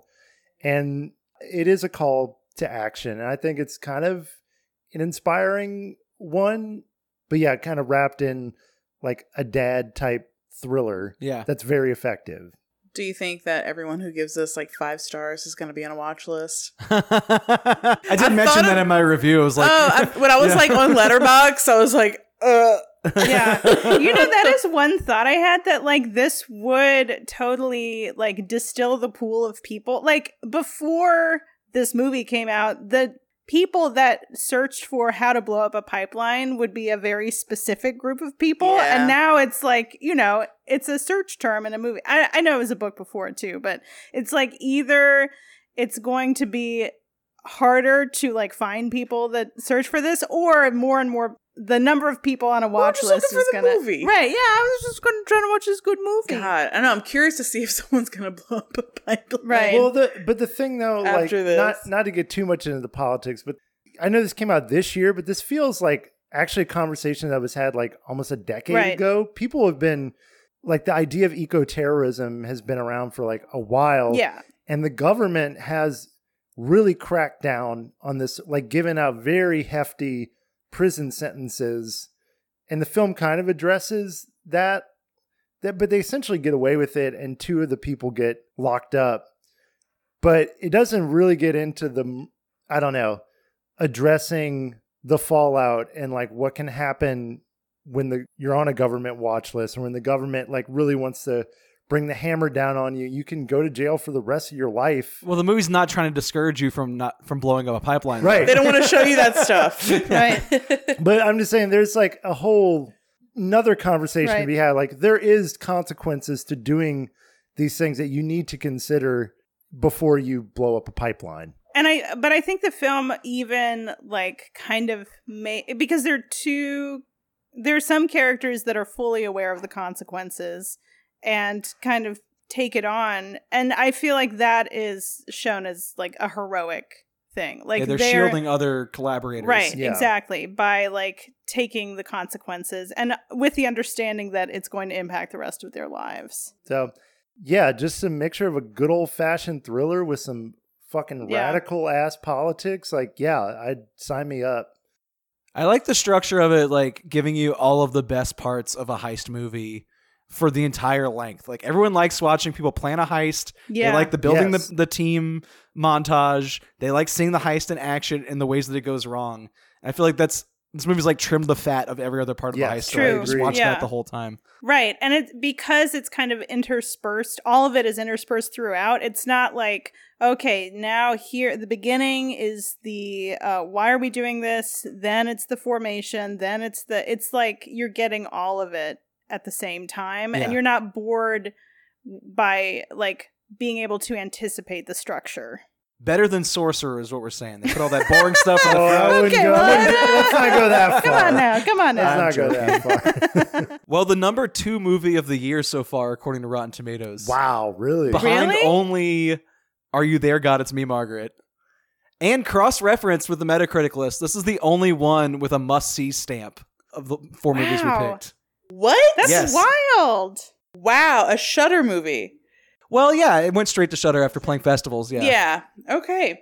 Um Hoysera? Wysera? Hoysera. In The stereo. bone Hoysera, the bone woman. Um, when I found out that this was a pregnancy horror movie, I was all about it because that watch. those have been like popping out cra- Yeah. crazy this year. I have to say, our catch up film episode last year, you picked another pregnancy movie. False the one with a lot of yeah, false oh, I- positive. yeah, you're right. Uh-huh. But th- I think that was like catching up with 2021. Anyway, I just realized that Yeah. you're you're like the beacon for pregnancy you. horror. because I don't want it, and I'll like Yeah. whenever there's shit that backs up why I don't want right, it. right. So this was a, a debut feature film, another one of those from a female director, Michelle um, Cervera. So the movie starts off where the main character Valeria is like on this like pilgrimage to see like Our Lady of Guadalupe. And I don't know, I don't think I ever want to go on a pilgrimage because it looked excruciating. Beautiful statue, though. Yeah. Gorgeous. God, yes. that thing Scale was. Uncanny. incredible. Gorgeous statue. That was a, that was a great shot. Zooming Yeah. out, and you see the scale of it. You're like, oh my god, this is Golden idol of Mary as tall as a tree. yeah. A lot of stairs to get there though, so I might pass on that. on your knees. Right, with the well, at least she had a cushion, little Yeah. cushion to kneel on. So Valeria, um, is in this relationship. Well, she's married, and her and her husband are trying to conceive, and they have this like very not sexy sex with the purpose solely of like her getting pregnant, where she like is kind of sitting with her legs up so she can like I want all the semen to like Yep. go inside so like some it'll hit one of the eggs, you know. um always but like that's a common thing like that is yeah, a thing. which yeah. is so I don't know. I'm I don't know ovulating. You need to come in me in the next like five minutes. Right, I need to like hang upside down so I marinate. Hot. right, so hot. Um, so she she does get pregnant like shortly after, and her her and her husband Raul are pretty excited. But as like time goes by, like she's not as excited for her pregnancy, and she starts to this this bone woman starts to haunt her, and the boniness in this movie, all the bones, there are these like massive cracking noises, Mhm. like the sound is such an important element to this movie to where I don't know, like if there was no like intense sound like this, would it be as effective? Yeah. It's like skin crawling. I jumped every time the bone woman cracked a bone. Yeah. It, ma- it startled me every time. Anytime there was a crack. Yeah. It kind of reminded me a little bit of um The Evil Dead Rise. Like that's also another bone crackling movie. Oh like, yeah, You know, it's that same like ugh. There's it's like Right. sh- nails on a chalkboard. I don't like it. Do you want to describe what the bone woman looks like? Faceless. Yeah, it's hard to put a like pin on it. It's just like this like blurred This face. thing. Like a Yeah. naked, n- sorry, naked, Yeah. uh, naked, broken bone. Naked lady. Na- naked bone woman, She's a No. naked cracking so naked. Bone na- lady with no face. a naked cracky lady. That's the exact. Why didn't they go with that description. title? With Sarah, naked lady. Naked bone lady. Naked bone lady. Um, the big, the first big jump scare though is when she's outside and there's like a neighbor across like the, the Mhm. street from her, and she just fucking jumps off a balcony Yeah, without like there's no build up to you thinking that will happen, and it just happens, and it's it's a whoa shit moment, and um, she gets all bone crackly too.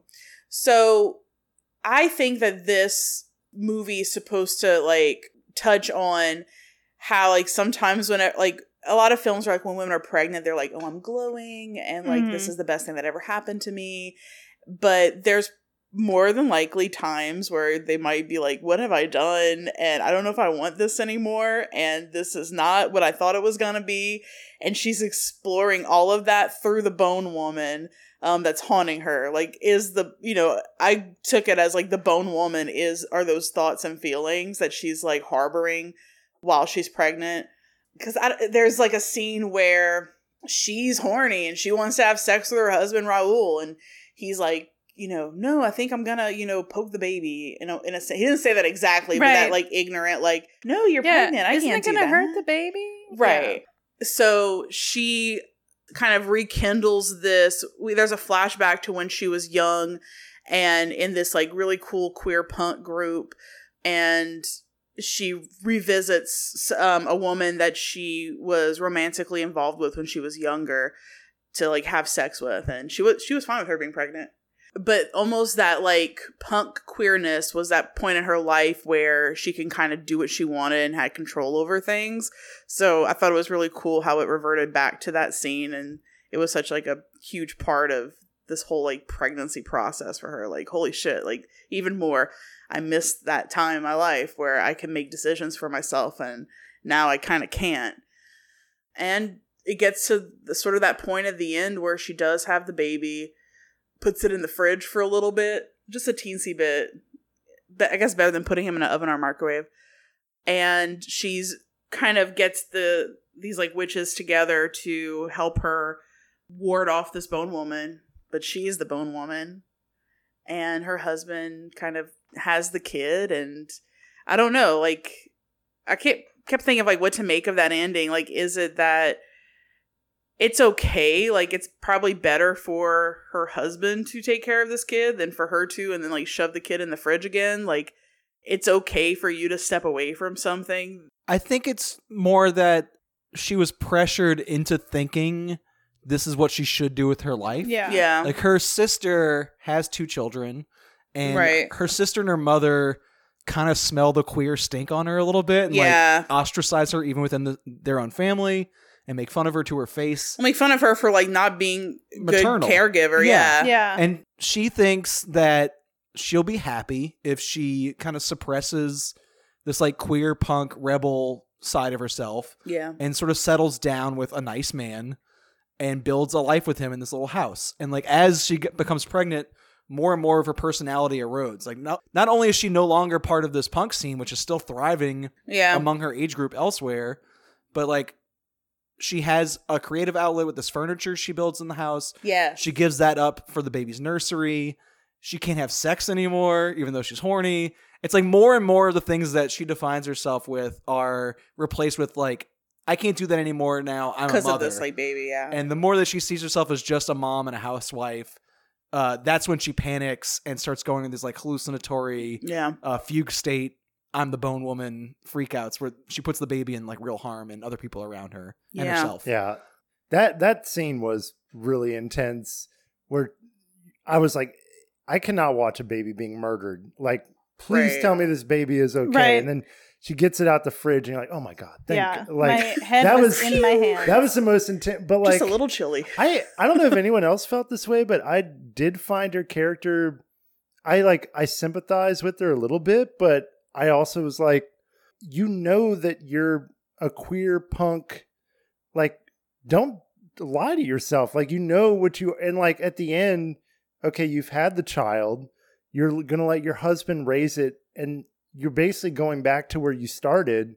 Like you wasted all this time I think that's and I think victim she- blaming. Or she needed Victim, that but why to is like she the v- because it's it's a societal it. level issue where it's like yes you can have these personal passions and these ways that you fit in as an outsider but it's so much easier to live a daily Sure. life by fitting in and the more you shave off yourself like punks grow up in guest desk jobs like queer people who are bi you know will settle for the opposite gender because it's easier to get along What I'm saying is, life. even in the movie, she has a like a friend or a lover still in that scene that wants to be with her.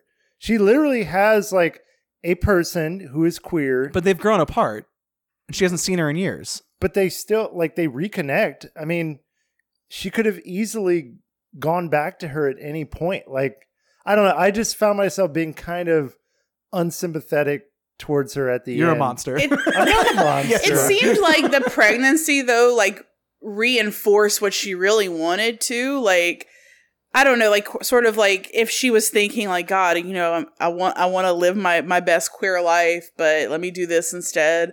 And then when you do it you're like oh this fucking blows. Like i really don't want to do this and i want to go back. Like it almost really sealed the deal for her. Yeah And I get it. It sucks if like a baby's involved, but sometimes that's how it happens. Right. It's like definitely not ideal that she like that she was kind of like inculcated into traditional life and then had a child and then left. But Right. it's almost like in the uh, because she has this aunt too who's like a loner or she's not a loner she's not married she has a gaggle of women friends like i don't know i got Are they the- friends? They're right, all lovers. no that's what i'm saying okay. yeah and like her family talks about that aunt derisively like oh she's not gonna like thank god she's not gonna end up like you know so and so so it's like like the idea of the bone woman is the woman that cannot fit into traditional life and that and that is a monster and like a monster that they have to get rid of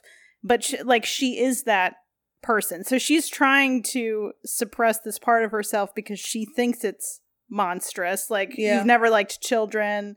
But truthfully it's just like like her aunt has accepted that as a part of herself and she's happy and she's kind. You know i just think it's a really difficult It's- position to be in. It's difficult, but in her life, she has an aunt who is cool, who is in that world. She has a lover, an ex lover, who's like still in the punk scene. Like, you didn't have to do this. Like, I get the societal pressure. The aunt's also closeted among her family and basically eats shit whenever she's around her like relatives. I don't think she's that close. I, guess- think everyone kind of knows that. Yeah, aunt- but it's not talked about. I never made the connection. I didn't think that like the queer connection was as big with versus the pregnancy one. Meaning that a lot of times, like I don't know, I don't know if the movie's trying to do this, but queer people have children and that's fine. True. And they have babies and they love them. Right. Um, so just because you're queer doesn't mean you're like anti-baby too. And a lot of movies do fall into that realm where they try to stereotype it. And I don't know. This kind of isn't either or scenario. But for this one, I felt it was more like women being forced, like you're not truly a woman until you complete this one task. Like, and I thought there was more emphasis Hmm. on that. in general, that's like what I find really interesting about this movie, though, is like I can't exactly pinpoint the full metaphor of like what the Bone Woman represents Yeah. and like the motivations behind it. And I feel like we have seen so many of these metaphor movies, like.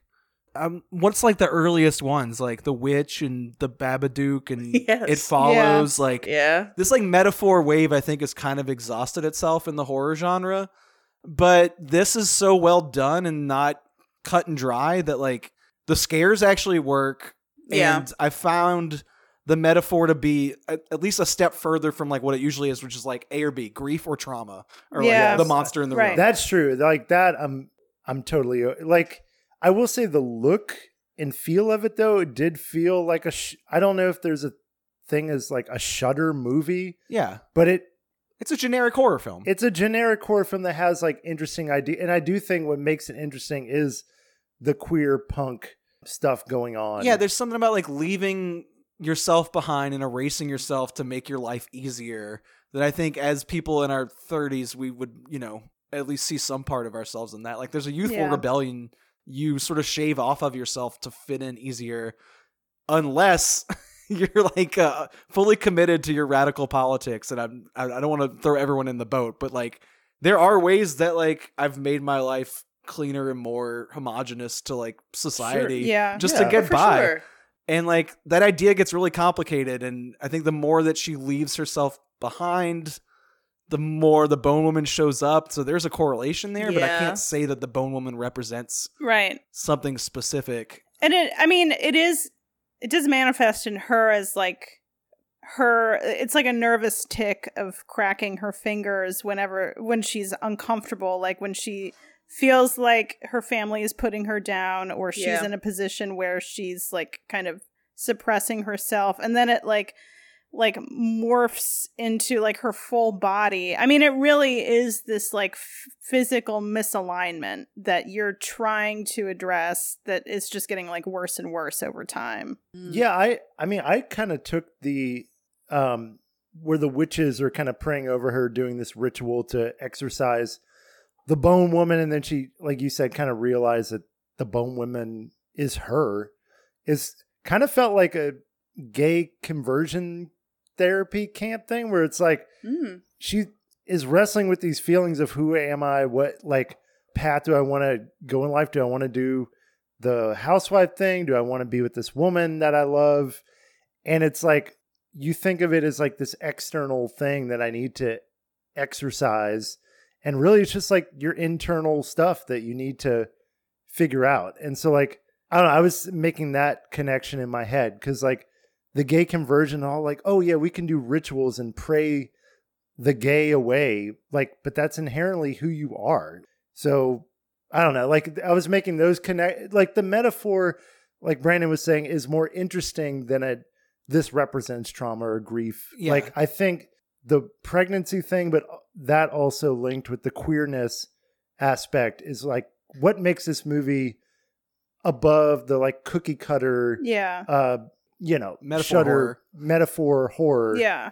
uh and i think that's why it's like special and the mexican cultural aspect of it too I did look up to make sure the Bone Woman was not like a folktale thing, and Yeah. maybe I missed it in my brief research, but I didn't see. Yeah, I didn't like see that. it either. Uh, yeah. But there is a moment where they're playing an '60s movie version of La, La Llorona on the television, um, and it, it feels at least tangential to that because like that's about that folktale is about this like witch who drowns children Mhm. because of her cheating husband. Yeah, I love that lines. movie. Which one?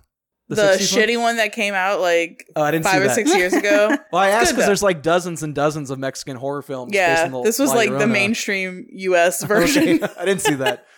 But uh, the one that plays on the TV in this movie looks very cool. I'd, I'd watch that. yeah. It just felt like it was communicating with that same like Mexican folk tradition, Uh huh. but you know, creating its own monster in that same style, which is pretty cool. I really like this movie, but I think I might have.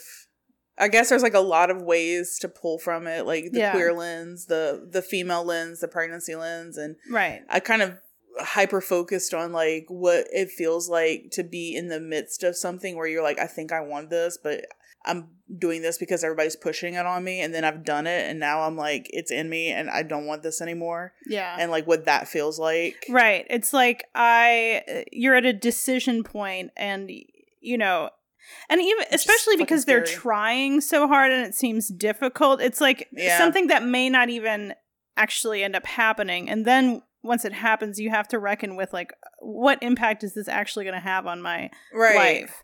And like that ritual at the end, like I definitely think you can think of that from a queer perspective, but also just like in general, like w- this ritual to purge whatever it is that makes you not accept a traditional life. And it's like realizing that the the thing that is butting up against the traditional life is me. Like Mhm. I have to Right. get out of this. It's not something that could be taken out of me. Right. And like really fully realizing what you need to do to be happy. Oh God. it's so poignant. So um another reason to not get pregnant. Right. You know? and to it's like another like I was saying, like I like these movies because it's just more of a reinforcement where I'm like, I don't want this. That's normal, right? And I'm like, oh fuck yeah, they made movies about it that are scary. um phew. One other thing I wanted to say about the like this film compared to a lot of the like the metaphor films that we were talking about, I think I think this is like closer to The Witch in that it's like like especially that ending scene. Right. Like there are so many of these types of movies where the end result is basically like somebody's destroyed or like like they succumb to this thing that is evil like t- trauma overwhelms them, grief overwhelms them and this just like I thought it was really refreshing to have a film where someone like works through th- this like obstacle in a way that feels like healthy and authentic. I mean, healthy, uh, yeah, authentic, but like she had a child that she's just leaving behind. I mean, With the I'm- husband that wanted it. right, He'll be but I'm not sympathetic to like this baby's gonna person's gonna grow up be like, "Where's my mom?" And it's like, well, she just left you when you were an infant because Is it better for her to stick around and like be in its light And kill it. No, I- doesn't I- have I don't- any affection for it? Like, no, I don't know. That'll fuck the but, kid up. But it's also like, come on, you're an adult. You had a child to full term. Like, I it's guess kind of your thing to raise it. there is that perspective like and i'm I grew I up did with not two parents that were around, so I don't know. Did not find But- it sympathetic at all. For if you were someone who grew up with an absent mother, you might have like a different Right. perspective Well, of that. So I don't know. I, I, I are we supposed empathize to with celebrate both. Yeah. absentee parents? No, Is that I- where we're at in I the culture? I Like, think what what this I mean, I think it is a tragedy what happens at tragic. the Yeah, end. it sucks all the way around. I don't think I'm a monster for thinking that it's tragic. I, to say I'm not sympathetic to this character's in No, like no, a I'm- tough I'm not spot. sympath- it makes a tough decision. No, I, I don't feel sad for her at the end. I feel like I kind feel of, sad. It sucks. It's I feel sad for the situation. I feel sad for the child and for the father. You think she should go to court for this? No, I don't think she. I think she should like she go. should be legally bound to this no, I family. think Oh my she should God. go and like have She'll a be like Wanda. relationship, like with her ex girlfriend, and also and raise who's her to say child. That's not what happens after the that is clearly not what happened. it might Brandon, come on, she's gr- getting her luggage and Yeah. leaving. She has left Yeah. that child behind forever. Yeah, I just don't want to like celebrate that. I, it's tragic. It's I'm not Yeah. celebrating it. I I'm think more. it's sad. I'm not celebrating. I'm more like sympathetic to the idea that like she was pressured into a situation that was never right for her, and there's no good or easy way out. I get the sense that she does love the baby. Yeah. Like after she takes her out of the fridge, like oh she's God. she's devastated. She's like, I'm gonna kill this child. Right. We're just like, what have I you done? know, yeah. right, exactly. So it's like she I think she does want what's best for the child and understands that that is not her being in that child's life. Like I think obviously the best case scenario would be that she was able to fully like understand herself from the beginning and know like this is not something that I want. But like again, like I think you could you could find somebody who had an absentee mother and you could find somebody whose mother was there but hated them there and hated being a mother and was miserable and like I think those are both really difficult It's situations. all sad. I don't Yeah. think her continuing to conform to this motherhood thing is like a good thing. I think the whole movie's about how that's not working. Right. And I think her solution at the end is not a good thing for anyone either. That's why it's a tragedy. Okay. Yeah. Okay. I'm sympathetic to the tragedy. I think I think I'm a I'm sympathetic to a slightly lesser degree. okay. Yeah. Understood. Yeah, I think basically as soon as she gets pregnant, from that point on, there are no good options. Yeah. Yeah. And I think it's also like, I think there have been like thousands of mothers that have gotten pregnant because that's what you're supposed to Yes. do and do not understand the ramifications of That's that also because why we have abortion. I mean, there was a time in where she could have gotten an abortion and In this highly Catholic, family oriented culture that she's in, I don't think the father would have wanted that. I don't No. think the immediate family would have wanted that. The baby's got a community of people that are, you know, there's uh, no good answers. It's not. in This, that this does happen a lot though. Like just thinking of all the women I went to high school with that thought like, I guess this is what I need to do. right. And weren't ready to be moms and then like we're really bad moms and their kids fucking hate them and their kids are fucked up Right. for life. And it's like, I don't know. It's just like bringing a child into the world is such a huge, huge deal. Yeah. And it sucks that like that's something that's pressured so much to Right. people. Oh, just do it. And it's like, no, that's like, Yeah. that's massive. the fact that that is such a natural part of the story of what you're supposed to do as a woman like you get married you have a baby and that and there are other ways to live but th- that is essentially the template yeah. like Yeah. it's a huge responsibility and like, when i are don't you gonna have a kid? Yeah What? Like, come on. It's like asking, like, when am I gonna adopt another cat? Like, it's more of a big decision, and it- it's thrown around so like lightly. I'm, I'm thinking of a joke and give me pity where she's like, uh, she's like, you want someone to love you and find you exciting? Have a baby. right Like, y- yeah, it's just something you're supposed to do. yeah There are a lot of complicated, like, familial and like interpersonal relationships in this. Yeah. It's very messy, which I think helps it feel less generic than it might look from a distance. It's very thought provoking. I will say I heard a little like confusion in the room when it was declared the number two movie of the year so far via It Rotten Tomato scores. I mean, come on. okay, so like, how good is it? Like, is, is this a movie we enjoyed? I, I thought I thought it was Yeah, better than it I looked. liked it a lot. It- Okay. it Yeah. is- but it is. I was just shocked at number number two. Like that's Right. big. It does have the look and feel of a generic Shudder horror, and it's elevated by the Mexican aspect and the queer punk aspect as Yeah. well, and uh, going beyond the metaphor, the A to B metaphor. Like Yeah. so, it feels very. It looks and feels very average, but I think it's like an above average of these type of horror Mhm. films. Yeah. So yeah, I, I liked it. I'm thinking like the Rotten Tomatoes aggregation is usually about who's reviewing the movie. So like Right. if every person who saw this on the festival circuit and got their reviews up are all people who cover horror regularly, Okay. right. like it probably fits that cloister like really well. And like the Amanda Kramer movie did not list at all on this list because not enough people reviewed it at all. Yeah, and How to Blow Up a Pipeline has a lot of people who, you know, are citing it as like one of the best movies of the Yeah. year, but it's also slightly divisive enough so that it's not in that number two spot below some more crowd pleasery type stuff. So I don't know, it's kind of interesting how these things get ranked. Well, this is why the only list that matters is the Swampflix top at the That's end of the year because this is all the system's bullshit. And the people are on the edge of their seats. I know it's coming. That's a good question then, if we're the people who matter. Uh, I, I guess I have a twofold question. Like, is there a movie today that we talked about that you think will come back around at the end of the year? And whether or not that's true, do you have a favorite movie of the year so far? I don't have like one that I'm like. I think Infinity Pool right now is like probably my number one. I but really I'm, like that movie too. I'm looking forward to like a few other things to come out that I'm like really banking on. Um, but nothing like I find this as like a pattern. Like when we hit that six month mark every year, like I'm not like, God, this is a badass year for Mhm. movies. I never feel like that until like the last six months Yeah. yeah. when all that shit starts becoming more available and more stuff starts cranking out. Mhm. But I don't know, like this would if I had like maybe a top fifteen, I would probably put this on here right now. Uh, Yeah. yeah. Huesera? With Sarah, yeah. Cool. Yeah, I was gonna say kind of similar. How to blow up a pipeline for me would probably be in the top fifteen, maybe top ten, um, depending.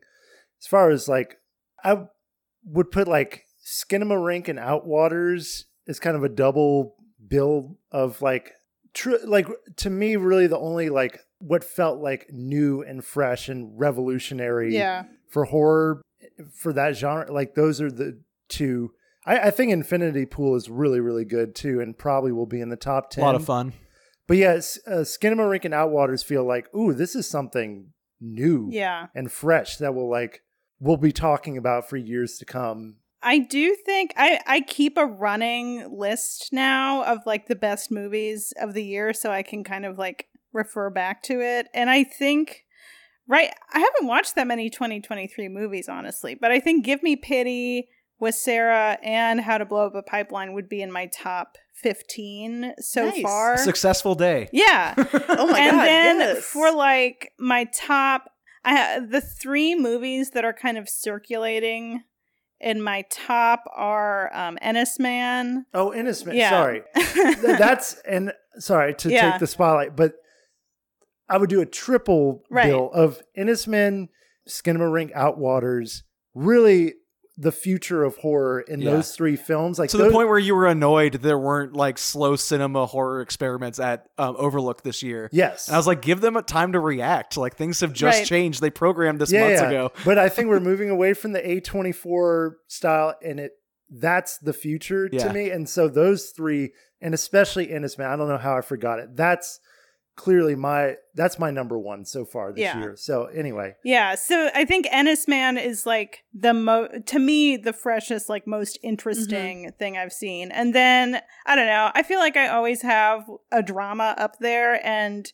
I have like the Five Devils and Past Lives kind of like trading places. So that's my top three circulating. Skinamarink and Outwaters are both in that list, um, but Enys Men was like the most interesting of those three films to me. You know, I was thinking about the Five Devils during Huesera a lot because thematically, Mm-hmm. Yeah. it's about this like kind of regret of building this like very normal family, right. and then being confronted by your like queer past that you left behind, where there was a lot more passion and like personality, and like coming Mhm. out of that shell is not fun or comfortable. yeah. So yeah, I was thinking about the Five Devils a lot during that movie as well. yeah. All those sparkly suits. And I'm gonna triple down on Enys Men as being like the best movie of the year so far. Yeah. I Yeah. uh, I, I need felt to see it. I felt very excited by Skinamarink and the Outwaters, and then watching Enys Men was like, finally, this is like making sense in a way that I get. It clicked. It yeah. clicked, yeah. It's it's like Jeanne Dielman folk horror. Uh, Yep. it's very just good. like I want to bathe in that. Yeah, it's you know? fantastic. Yeah. Uh, and you know, I'll, I'll rep Forgive Me Pity. I like it a lot. it's high up on my list so far. Uh, next episode, we are retreating back to the 1990s, which I banished earlier after James brought up a 90s movie. We're going to talk about Richard III, uh, which stars Ian McKellen, and I believe he wrote the script as well. Oh. Uh, and he is playing the Shakespeare character of the historical course. figure, but it's set in an alternate history 1930s Britain Weird. that looks like Nazi Germany. So Whoa. it's like fascist alternate history Britain Wow. uh, Shakespeare. God, that sounds wild. It's pretty good. Yeah, I'm excited to talk about it.